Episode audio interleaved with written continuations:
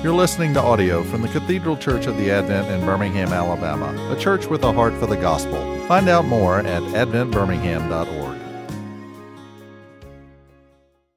Uh, first of all, great to be here. Very nice to be here uh, with all of you. Uh, I'm Bill Wortman, if you, you don't know me. Uh, I teach at Samford part time in classical studies like classics, Greek and Latin, um, rather than Shakespeare. I, well, actually, I do teach great books as well, so I teach some Shakespeare and stuff too. Uh, basically, I teach all across history. How's that? Any, anyone you're supposed to have read. You know what C.S. Lewis said? A classic is a work that everyone wants to have read and no one wants to read. right? So uh, I teach those books.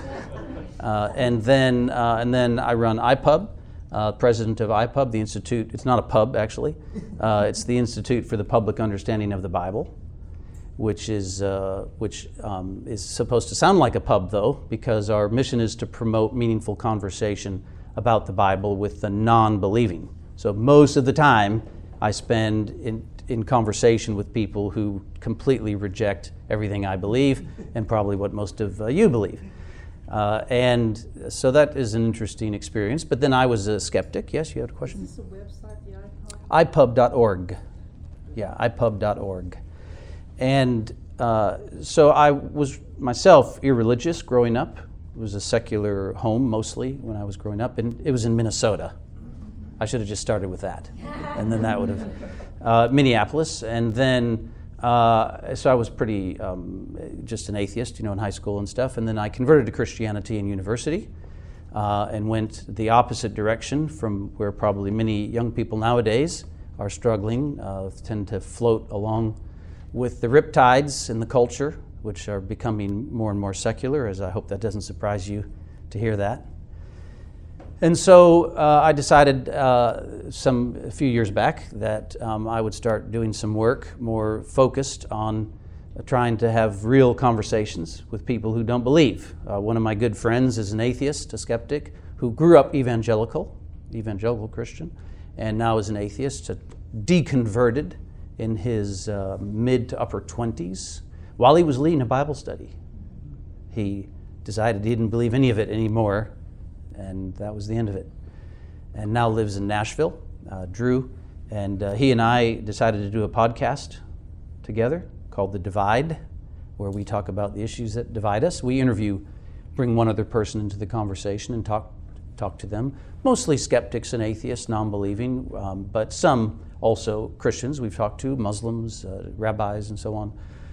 And uh, then we go to s- some atheist conventions. We usually go every year to the atheist conventions if you didn't know such things existed. Uh, so we were in Atlanta uh, this spring. Um, Atlanta, you know, the southeast is, uh, is just this little corner of the country that uh, the um, atheist world is strategically trying to break the will of. That's, I get their emails and know all the presidents of the Secular Student Alliance, the American Atheists, F, the Freedom from Religion Foundation, and so on. I'm not feeding you, I'm not trying to exaggerate. I'm telling you, they tell me that it, without any hesitation or apologies that they're trying to target. We're attack on the, on the map down here. And so they had their atheist convention in Atlanta. Uh, and uh, we went over there, and we're obviously the only Christians, only ones there, uh, and have lots of good conversations and interviews, and we learn a lot of things about the, the atheist communities over the last number of years. And so, what we're going to be doing here in this uh, little workshop, I call it a workshop. You know what that means? You have to work. you see, I expect you to have to have to do some thinking and uh, talking. So uh, I'll have a lot of questions for you. And uh, there are uh, some, of course, in these contexts who are verbal thoroughbreds, or they're the verbal hares, and there's others that are the verbal tortoises, you know? Uh, and so the hares have to kind of lay back a little bit uh, and let some other people say some things, and then the tortoises have to, you know, pick up the speed a little, you know, take off the shell and get moving. Yeah. Do you also address the progressive Christianity? Uh, I, I wouldn't say that it's really a center of our focus, meaning like we're talking to ma- mainly skeptics and people who don't think any of this book is true or very little of it is true. Uh, and so uh, the sort of progressive side of Christianity you're, you're asking about, right? Yes. Uh, I, mean, I'm more talking to people who, yeah, just like we, we did a, we did a video this we put out a video a couple days ago, uh, which already has a couple thousand views by the way. It's very good. Uh, huh? Oh hell. Yeah, yeah, yeah. It's on it's on Hell. Uh, so uh, uh, we started doing this where um, because people will privately, when they entertain doubts, you know, they go to the internet. Just like for every other private issue, you know, uh, if you're if you're looking, what do these blue pills do? I mean, you're not going to go talk to your neighbor, maybe. You know, you're going to go on the internet privately, so the theory runs, uh, and then you can look something up privately. You know, so people have private doubts about their Christian faith, particularly young people. You know, along the way, understandably, It's understandable to question um, what the nature of reality is, and is your outlook you grew up with true? And that's normal. It's natural. It's good. Uh, and so they go to the YouTube or whatever to look, and they find you know followings bigger than CNN. It turns out that are uh, on YouTube. You know, 25 year olds who have half a million followers, uh, and they produce videos, often interviewing experts. It's become a thing now where they go to the biblical scholars because they know that has some teeth. And of course, they pick the biblical scholars that are so called critical scholars, the ones who uh, grew up Christian often and got interested in the Bible, went to school, uh, like Bart Ehrman, very famous, uh, went to Moody Bible Institute and then Princeton Theological Seminary, and then became an atheist and is now a lifelong uh, devoted himself, you know, to uh, to debunking Christianity essentially. And I'm not mean that to to uh, I'm not I don't think I'm exaggerating there either. Just to be clear, I think he's more or less picked the major doctrines of the faith, and I think he genuinely doesn't believe this stuff and genuinely thinks even Christians could be helped by some biblical scholarship. I agree with him. You know, it's as you have heard scholars talk and you learn things you otherwise wouldn't know. That's totally fine. Uh, but he's generally providing a view which is pretty antithetical to the traditional Christian beliefs. And uh, now, Christians, all of us need refining, but that's different from probably where he is. So he wrote a book on hell called Heaven and Hell, uh, something about Christian beliefs about the afterlife. It's mainly on hell, in which he surveys history, the Greek literature, the Babylonian literature, all the stuff you just can't, can't wait to read before bedtime. And, uh, and then he tells you that uh, Jesus, or excuse me, that the Old Testament had no such concept of hell. Uh, that came from the Greeks the Greek mythologists. And then uh, Jesus came along and adopted some of those beliefs, but didn't really teach hell the way you hear, you know, modern Christians, these bad, bad people who uh, disrupt our political world. Uh, they are not, you know, um, uh, their ideas that they say about hell are all totally wrong, and Jesus didn't believe any of them. Jesus thought uh, you just get annihilated upon death, and that's the end of you. There is no survival of you after death. And so he gets interviewed, and uh, you can imagine young people by the hundreds of thousands, literally, uh, finding these videos when they're looking for answers. And they hear this for the first time and think, well, this guy's a biblical scholar and seems sensible. And he says he's not trying to destroy your faith. That must, be, it must mean he's trust, trustworthy, is that right? Because he says he's not interested in, in that. Uh, and, uh, and then they do that. So uh, we do a video that responds to it and try to sh- explain where there's some th- points of agreement and some things that are really big disagreements. Like I think he's wrong about what Jesus thought, but then that raises the question: what did, what did Jesus really teach on this topic? And of course, we as Christians sometimes find ourselves maybe not so confident if we're pushed on that either of exactly what do we think, and that's why we uh, get together like this and have some discussion. So uh, that's some work, the kind of work I guess we're mainly doing. If that's a, if you, beware of asking a question and then getting a really long answer. we're going to start in the Gospel of John and chapter 20 because uh, the question we have before us, I'm going to teach the next few Sundays if you're around, uh, is going to be um, how, what, how, in what ways does the Gospel of John actually challenge unbelief? And I have to tell you here, as somebody who was formerly an unbeliever, that I feel this is very, I feel like I can be very honest. and just tell you, you know, I, I feel no need to pretend about reading Scripture. I want the truth. In what ways does John actually challenge unbelief? And I'm not interested in things that make us feel good. I want to know the truth. In what substantive ways the Gospel of John actually challenge a skeptic in their unbelief? Why should they feel that rug pulled just a little of discomfort? That maybe their skepticism and unbelief isn't quite so warranted, or maybe they shouldn't be quite so confident as they thought. That's the question that we're taking up. Uh, and uh, so we're going to look at the uh, today the purpose of the book, and uh, it raises a very very big question about what exactly belief is. Uh, most of us have a, phones, and if you have a phone, you have a Bible, or you can have a Bible for free. So you might find it very helpful to follow along. We'll look at a couple things, and I'll be asking questions, and I'm going to give you a little cheating advice in advance. All right? When I ask my questions, the answers are right here in the text. So it'll be, it'll be a lot easier if you can read it, unless you memorize things immediately on hearing them, and then you don't have to look at it. But just to, just to help you uh, get, feel some confidence, you know, as a, didn't you hate it when teachers ask questions and you had no idea where to go for the answers? I was already not really paying attention anyway, that didn't help. So I'm telling you, you can find success in this room by simply having it out. And when asked a question, he did say the answer's going to be right in front of right under my nose here, you know, so that would be a good good way to start. All right, so uh, let's look at uh, chapter 20 and verse uh, 30 and 31, I think it is. I'm sorry, I brought a, a reader's edition of uh, the Bible. By the way, if you haven't seen this, the ESV puts these out, the English Standard Version. And uh, so it doesn't have verses. It has chapters, it marks the chapters, but that's it. So it's just in paragraphs. And it's very uh, nice way to read the Bible because sometimes you read it in with, with verses and you, you sort of, your brain kind of follows the verses rather than follow the storyline. So I, I, highly recommend it as a way of reading. Problem is I don't have any verses in front of me, and I normally wouldn't do this, where I may have to ask you like what verses are where. But uh, I've reached a point in life where I'm in rebellion against reading glasses.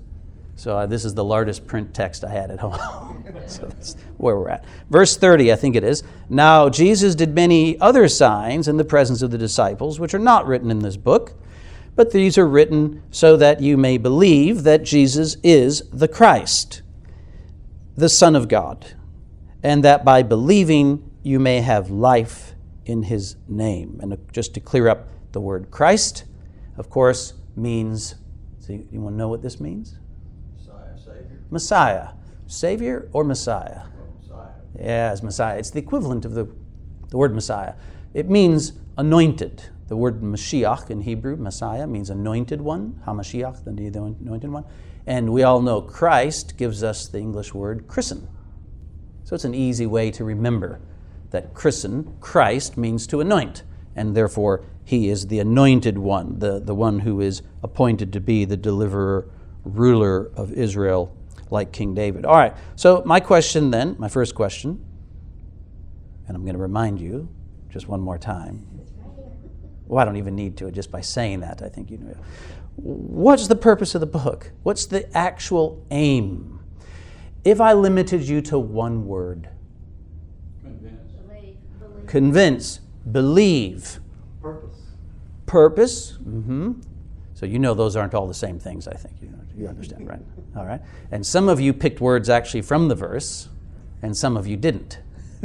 so my recommendation would be to find a word in the verses. What is the ultimate goal? Salvation, belief. To know. to know. We haven't actually. So I would not want to bring up anything to do with ninth, ninth grade grammar, for sure. But um, when you talk about the goal, the end, so to speak, of something, the end of it, the goal of it, you need to look at the end. Life. Ah, there we go. Life. That's the very end, isn't it, of the statement. Look at the last statement here that uh, by believing you may have life. The belief, it was a very, very good answer. Let me commend those of you that found that. Actually, all the answers were good. But you know, belief was a very good answer. It just wasn't quite the finish line. Belief was a means to something bigger. And that bigger thing was life. Later today, we're taking our daughter to Jeni's Ice Cream. I feel truly pity for you if you have not discovered Jeni's Ice Cream over by, uh, what is it, in Pepper Place. Good stuff. I hope it's still open. Uh, we're taking her there today. And I can tell you right now, she has no interest in my truck. You see, the truck itself, to her, eh, it's just the means to get to Jeni's ice cream. it's the ice cream that fills her imagination and her excitement.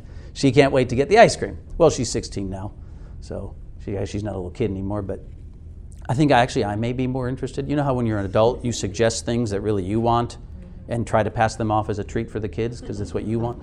So that's really what's happening. Uh, but uh, the car, the truck is just the means to get there. Life is the thing. John's goal for the reader is to have life. That's his goal. That you who read the book, who listen to the book,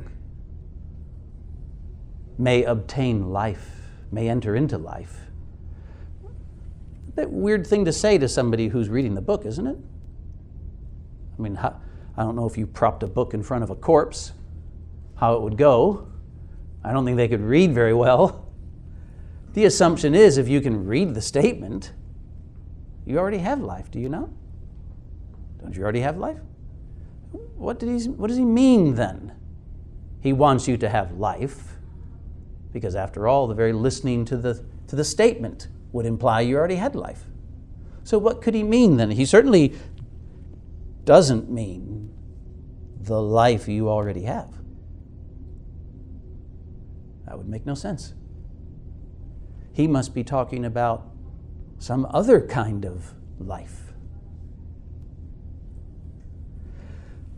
I like how simple the Bible is. This I can take all this in, can't you? What is that life he's talking about? How would you describe it? Well, he does describe it. How does he describe it? It's in, the answers in the the verse in those in these verses. There's an answer. How does he describe this life? life in His name. Not just any old life, life in His name. Now I have to ask you, what does that mean? And here the answer is not just right there spelled out.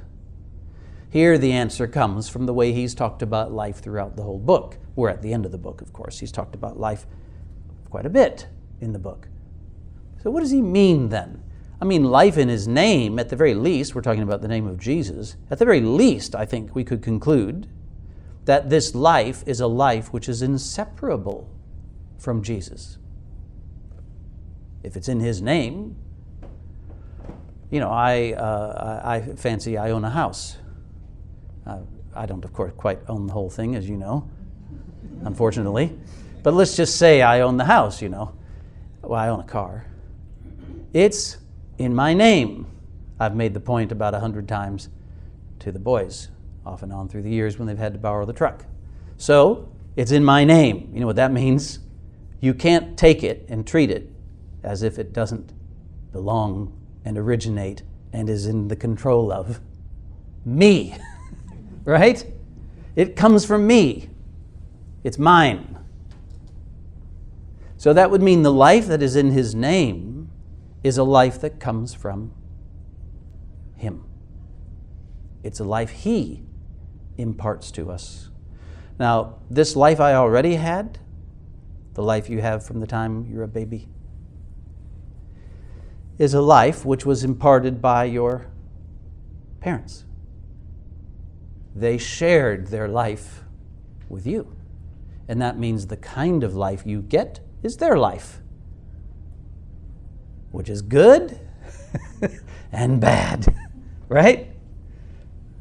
You get all of it, both of them. So, uh, the life is imparted from them, and therefore it shares in their, in, in their life, human life.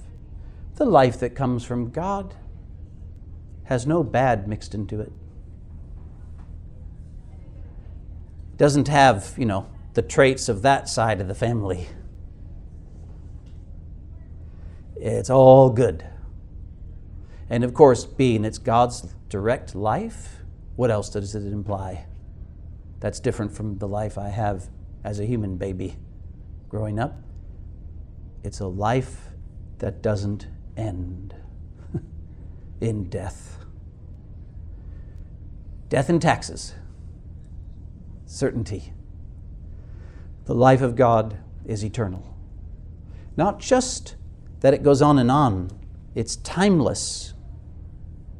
It's not just, as people have said already in criticism of our video, they talk about being punished, you know, for 10,000 years. There's no 10,000 years in a timeless world, is there? The idea of this world, we're a temporal world. If you know anything about Einstein, it's a space time fabric that we live in. The two are interwoven, you cannot separate them, and they affect one another. But the world of God is timeless, spaceless, and none of us really know quite what that's like. But it isn't 10,000 years, that much we know. So it partakes of the life of God, his values, and so on. The quality. It's not a quantity thing how long life is. It's a quality of life to have the life of God. And yes, one of its qualities is that it's timeless, but it's not just that. It has quality. And we kind of get a taste for that, you know. You see a grandfather clock working for 200 years. It doesn't just tell you it has a timelessness to it, no pun, no pun intended, but it also means it had quality. there was something about it that made it that makes it much more valuable in the world. So, the values of God's life, all this anyway, is, is about the life. That's the goal. John wants the reader to enter into a new life. And he, there are different metaphors being born from above, born again, uh, partaking of bread which you eat and never hunger again, drinking water that makes you never thirst. There's all sorts of metaphors that Jesus uses in the book to describe this life. Don't confuse the metaphors for what they are in reality. All right? So it's this life that is the goal. Now, how or on what terms does God impart this life? And now the answer is right in front of us. What triggers this life, this impartation of life? When does God gift people with this life? According to one word believe. Believe. All right? By believing. He first says that you may believe that Jesus is the Messiah, the Son of God. And then, just to make sure you don't miss the point, very good writer, very good teacher. John says, and so that in the believing, you may have life. That's the trigger, that's the key, is believing. Believe, and then that leads to life. Now, uh, you believe, of course, not just any old thing. Some people talk about belief, you know, we just had a lot of belief. That's why we won the national championship. Georgia had a, Georgia had a lot of belief this last year. Florida and Alabama, not so much. They lost. They're losers. I say that as an Alabama fan, just to be clear. So it's not just belief. Nowadays, people talk, well, that's your belief, you know, as if that's an automatic earns automatic respect. You can believe all sorts of stupid things and reckless things and evil things. Belief isn't a virtue just on its own terms. It's who, whom that belief is in or what that belief is in that ultimately matters as, as to its virtue. So, uh, that you believe that Jesus is the Messiah, the Son of God. Okay, that's the belief. You can't come along and say, well, yeah, I'm a Christian. I believe. I have belief. It's very important to have belief. What do you think about Jesus of Nazareth? Uh, I don't know. Sometimes I agree with him, sometimes I don't. Well, that's, you've just defined yourself out of Christianity. I didn't invent, you know, I didn't invent Christianity. I say it to atheists about a thousand times a year. I didn't invent Christianity, nor did anybody living today. It's not for us to define what Christianity is, it's been defined for us by the apostles, chosen and named, by the way, apostles. Jesus actually himself titled the group of 12 as apostles. That wasn't just the evangelists who gave them the, this, they didn't give themselves this title. The word apostle means nothing to us. Unfortunately, they translated the word apostolos as apostle. Not very helpful transliteration, is it? What is an apostle? It just means an ambassador. That's what it means. And we all know if you're in Cairo, uh, I had a friend, a good friend of mine, who lived in Cairo for many years, worked for the ambassador, the U.S. ambassador. And if the U.S. ambassador tells the leadership of Cairo what the policy of the United States is, you can bank on their words as representing the government of the United States. That's the role of the ambassador. So the apostles were ambassadors, chosen and named by Jesus. And then they went and wrote a bunch of books. So it's not for me to change what they wrote. I mean, you can change, you, you can do whatever you want, of course, in this world, in one sense. But then don't call it Christianity. You know, someone says I'm a Platonist. Not many people say that nowadays, do they? Uh, well, there's some. They follow the teachings of Plato. They're called Platonists. There are also Aristotelians. I'll let you guess what they are. But if I talk to an Aristotelian, I talk to him occasionally in my world, and they say, Yeah, I totally reject most of what Aristotle taught. Why would you, why would you call yourself an Aristotelian on your Twitter handle? It makes no sense, right? Oh, I totally reject the Constitution of the United States, the American Declaration of, of, of, Independence, and basically the whole history of America. Oh, but I'm an American. I mean, you could be technically still legally. What would be the point? I really love Fiji. That's a constitution I can get behind. Like uh, Truman, you know, in the Truman Show. Head to Fiji. Okay, then go to Fiji. so, uh, as a general rule, then, uh, I think a final rule as well, uh, it's not for us to define what Christianity is uh, here. So, what causes this belief according to these verses? What brings about this belief? Mm, it's written, uh, yes, be a little more specific, David. So, uh, what do they say? Warm, you're getting warmer. What is that? It says it very specifically. Hmm. It's right in the text. I might have mentioned that before. The Father has to draw the person to Christ. Mm, excellent. Yeah. I'm the way, the truth, and the life. No one comes to me. Yes, excellent. So you have to be drawn to the person. Mm. And how does John put that here exactly? What is the if I list if I forced you to pick one word? The Son of God. what is it that brings you to belief according to these words? Well, it says that Jesus did many miraculous And so, what would be the one word you'd pick? signs. The signs, yes. There were many other signs Jesus did, but these I have written for you so that you may believe. You see the connection? The signs, the account of the signs, which is the main body of the book, the narrative of the book, these select events that John tells you and the conversations that occur at those events are what are designed by John to bring you to belief. If you don't believe, John's telling you how to come to believe by pondering the account of these signs. Now, uh, what is a sign? And here the answer isn't quite in the text, yeah. Uh, if I were to go to uh, the back of a little donkey, the restaurant, you know, Uh, sometimes they put the names of the restrooms in languages and I don't understand. If it's in Greek, Latin, and Hebrew, I'm safe. Even some English. But put it in uh, other languages, Spanish or whatever, you know, they have these words like, I don't know what's a caballero.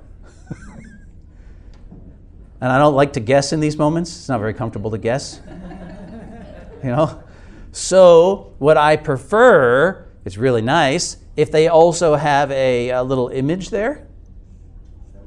Yeah, so one little sign has the picture of a, of a dude, and the other one has a dude with a skirt. All right, two little stick figures, one with a skirt, one without a skirt. Uh, these olden days, I'm old fashioned, you know. This is the way it used to be. and uh, that sign is what? Symbolic. Thank you. It's a symbol of a reality that lies behind the door, which you cannot see. And it's very important you get the sign right, that it depict accurately what the reality is behind the door, you see?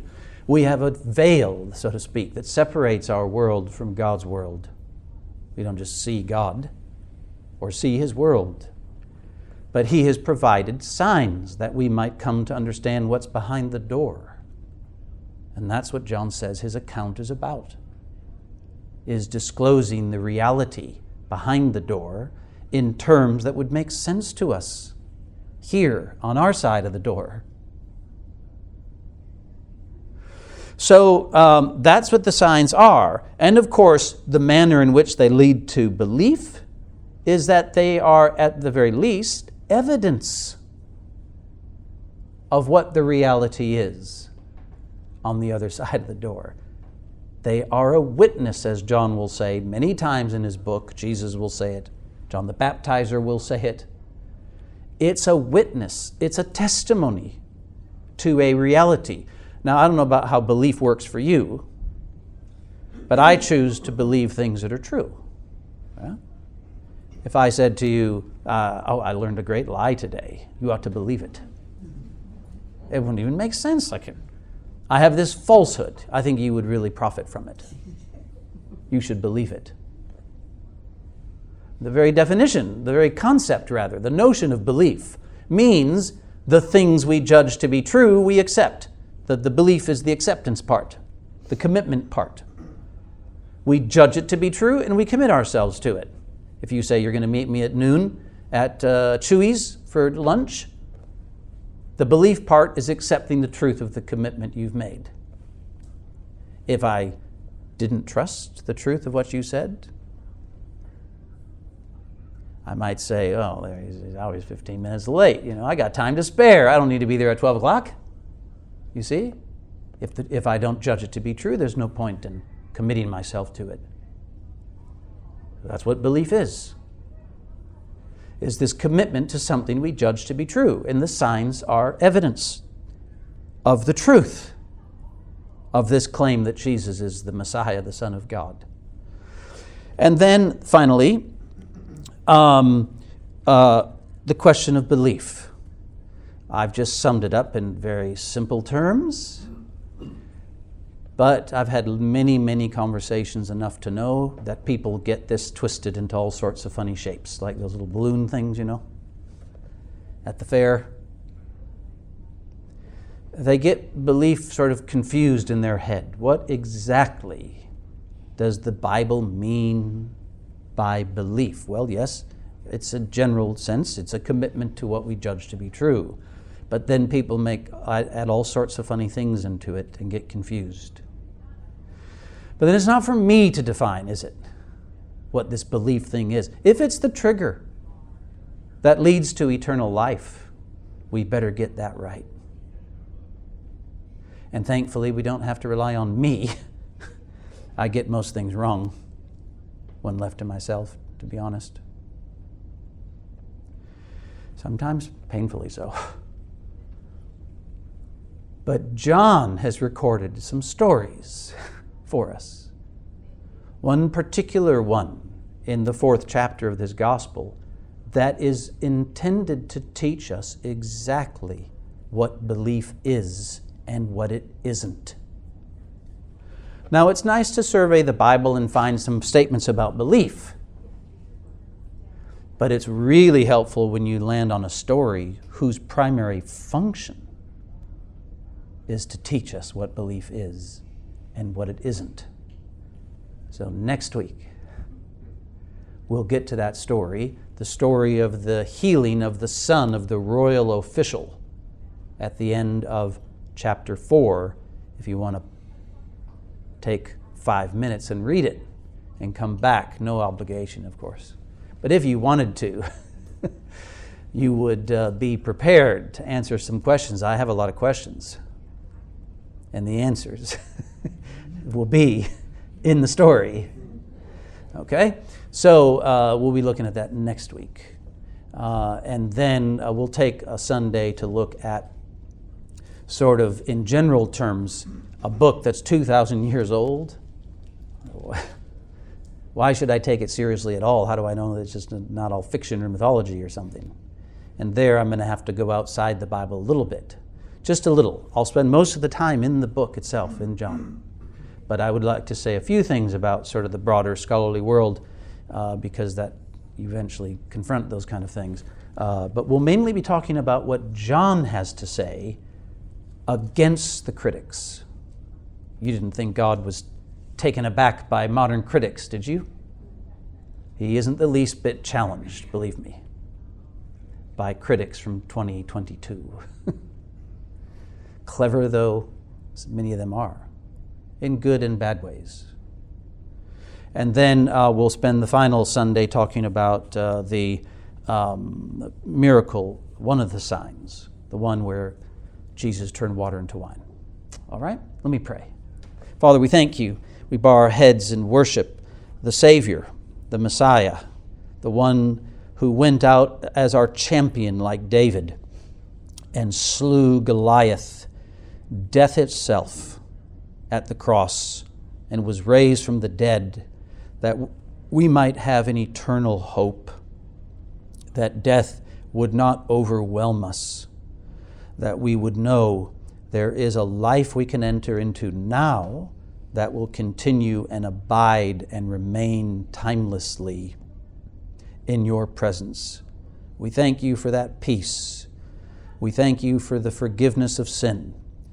We thank you for these sacred writings, and we pray for help by your Spirit to understand these things. And for those here in the room, which probably includes all of us at one point or another, who have a doubt entertained that the, these writings would come back in full force and we would hear your voice through them and hear the truth and that we might be anchored in it so that by believing it we might have life in the name of the Savior. We pray in His name. Amen. You've been listening to audio from the Cathedral Church of the Advent. If you live in Birmingham or find yourself visiting, we hope you will join us at one of our Sunday services. Find out more at adventbirmingham.org.